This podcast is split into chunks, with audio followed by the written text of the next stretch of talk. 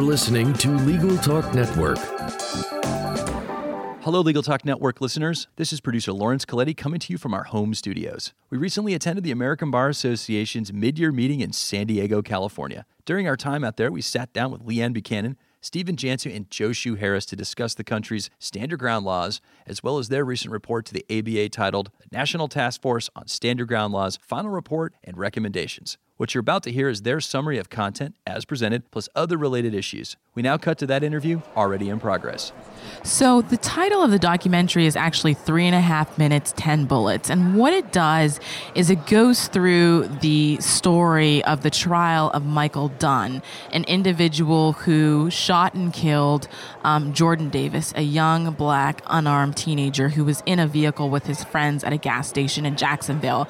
So, essentially, what the film does is it captures the trial, it explores some of the broader themes that intersect with stand your ground laws, and also looks at some of the broader social issues um, that are at play. That documentary is what, about 90 minutes? 90 minutes, correct. It was just you three, or you had more people with you, or? So the format of the program was um, similar to a format that we're going to be repeating in many cities across the United States. So what we've done is we've entered into an exclusive partnership with the film um, producers, whereby we show the film, and it's an opportunity for members of the general public, non-lawyers, to really get a sense of the impact of stand your ground laws with a compelling story. And then we have a panel discussion in which experts or mem- as, as is the case here, Steve and Joshua are members of the task force, discuss some of the issues relating to stand your ground and the issues raised in our report and recommendations. And then also in later iterations, we'll have an opportunity to share our toolkit and do some training on those issues. Okay, and my understanding of uh, stand your ground laws is that they are different from state to state. And I, I, have been directed over to Stephen. So, Stephen, what's the commentary on that?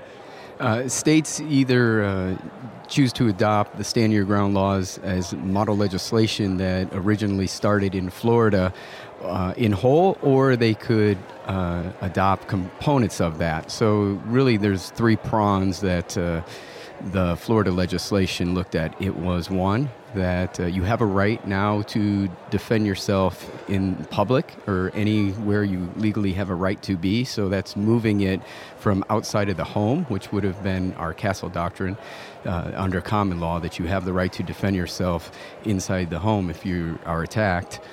Uh, it looks at uh, granting the individual that uses force not only um, criminal immunity, but also civil immunity if it is a true stand your ground case. And then the last component would be that there is now a presumption of fear instead of using a reasonable person objective standard in determining was the use of force necessary and reasonable under that situation? And now we're talking about the use of deadly force here. So if someone, I guess in this case, is uh, fearful for their life and they use deadly force, kill someone, that, that that's the kind of scenario we're talking about here, correct? Exactly. And, and what the task force really focuses on highlighting is these instances where there's the use of deadly force in self defense in public spaces.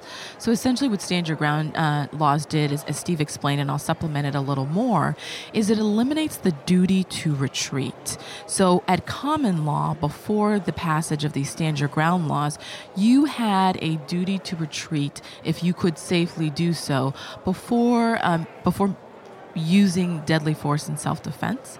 But we're focused on here is in public spaces where you have two people in the same space where they equally probably have the right to lawfully be, um, the use of deadly force in self defense in that situation.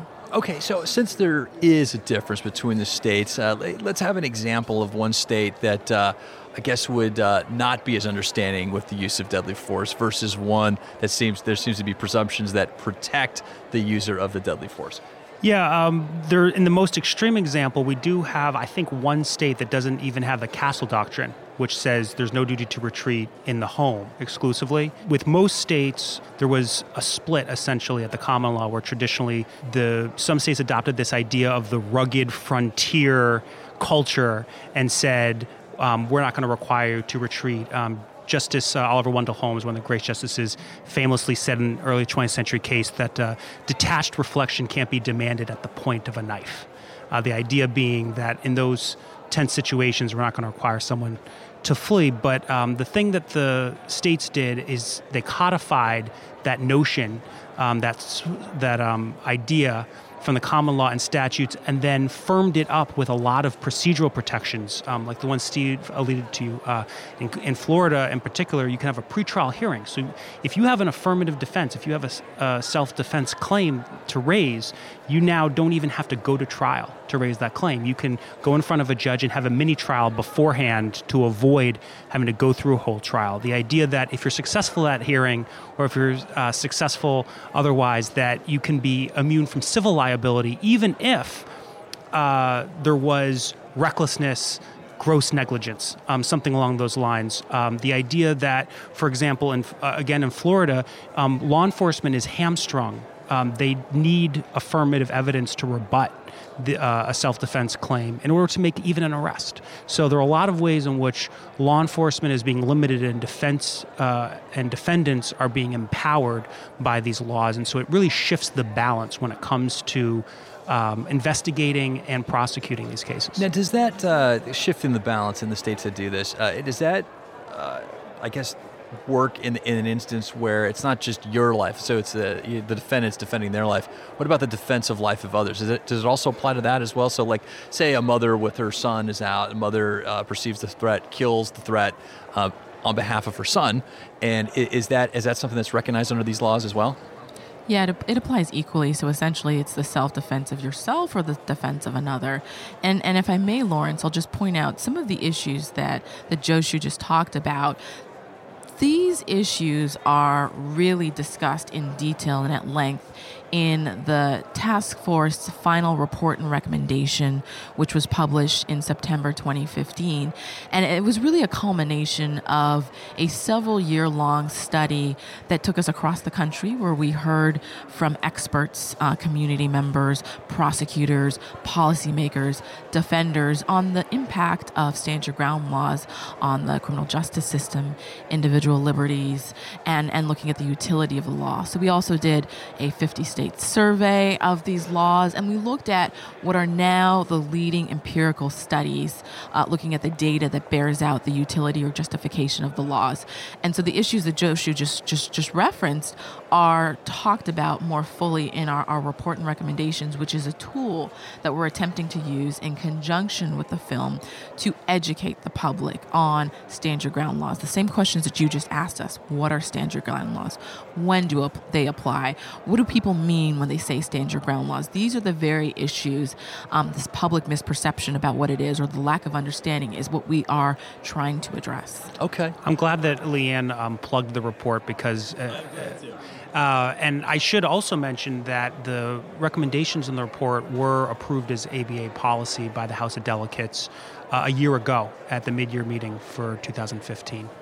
So, how many people? Uh, back to the report. I, I, do have some other questions about, but uh, to, to, the report, uh, how many people were working on that? Well, it was a group effort. So the um, the report is a very comprehensive document that, even as recent as a couple days ago, was cited by a Florida state senator in a defense of an attempted expansion of stand your ground law. So we have the task force, which is comprised of um, appointees from ABA entities that co sponsored uh, the task force, including the Young Lawyers Division, the Criminal Justice Section, the Section on Individual Rights and Responsibilities, the Coalition on Racial and Ethnic Justice, and other diversity entities.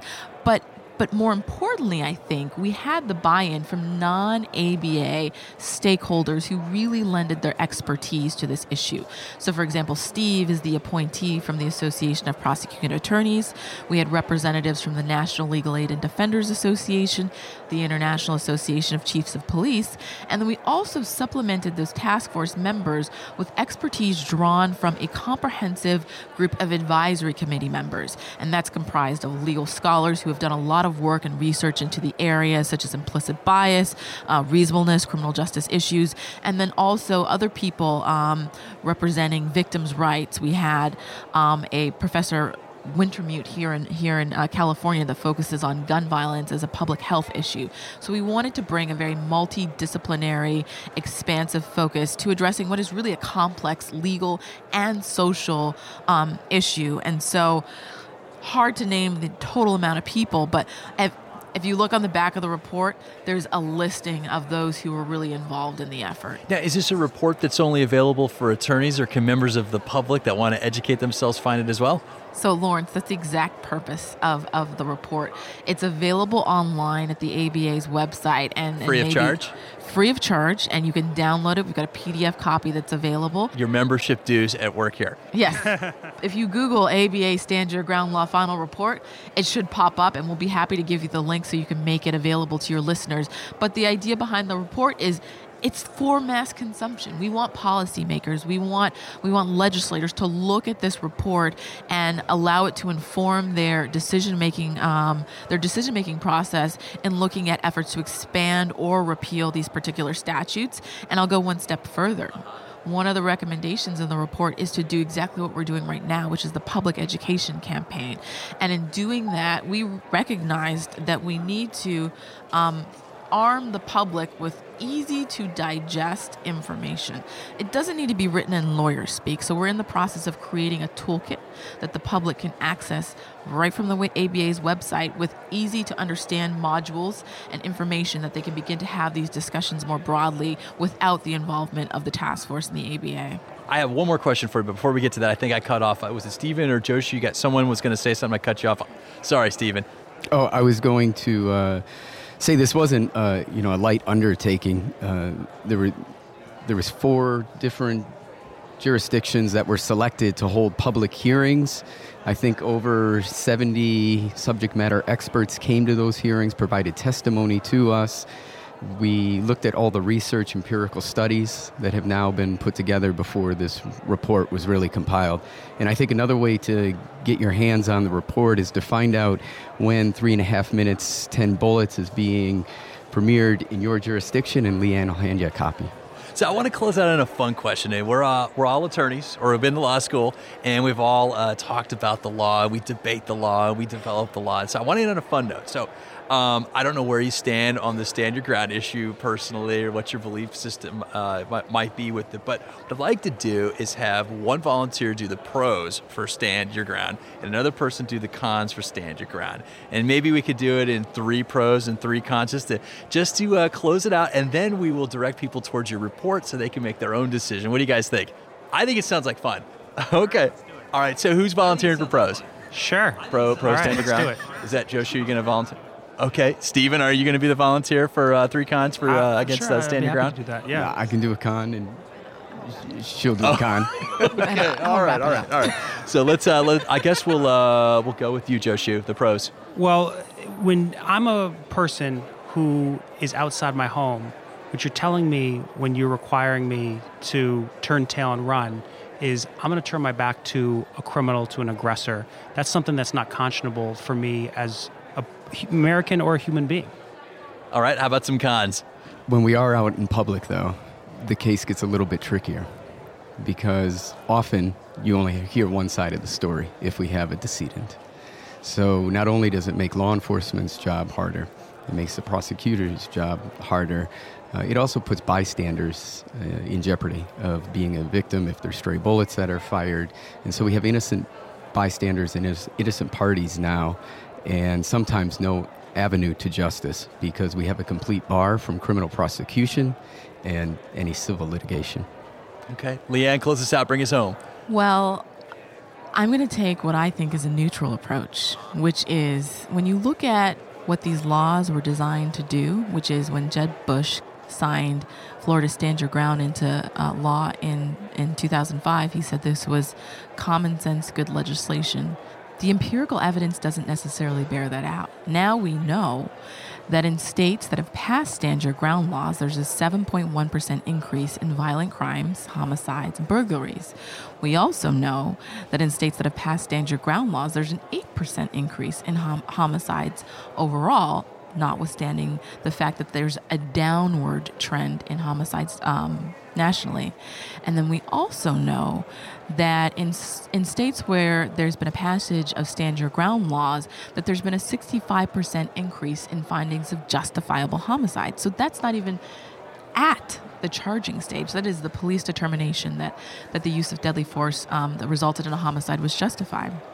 And we also now know that there is statistically relevant and significant racial disparities in the application of stand your ground laws. And so, for those reasons, it begs the question are these laws doing uh, more harm than good? And do we really need laws when we had an effective regime and system for addressing the use of deadly force in self defense? I'll pose that question to you, Lawrence. Okay, well, I'm not going to answer. I'm going to direct people to the report. And so let's get a plug one more time for the report where, uh, where listeners can find it. You can find the report on the American Bar Association's website, and it is the National Task Force on Stand Your Ground Laws final report and recommendations uh, dated September 2015. Thank you. All right. Well, thank you so much for stopping by. I want to give you guys one more time. If our listeners wanted to get a hold of you, ask some questions, uh, learn a little bit more, a little bit differently, how can they find you? Let's start with uh, Joshu. I'm on Twitter at Joshu Harris, J O S H U H A R R I S. Stephen. You can go to the Association of Prosecuting Attorneys website at apainc.org. You can find me on Twitter at Amanda underscore Esquire, or you can also contact our staff director, Miss Rachel Pastrick, at the Coalition on Racial and Ethnic Justice, which is an entity of the ABA, and you can find that contact information on the ABA's website. Excellent. This has been another edition of Special Reports. I'm Lawrence Colletti from Legal Talk Network. Until next time, thank you for listening. All right, guys, it was fun. Thank you, for uh, the views expressed by the participants of this program are their own and do not represent the views of, nor are they endorsed by, Legal Talk Network, its officers, directors, employees, agents, representatives, shareholders, and subsidiaries. None of the content should be considered legal advice. As always, consult a lawyer.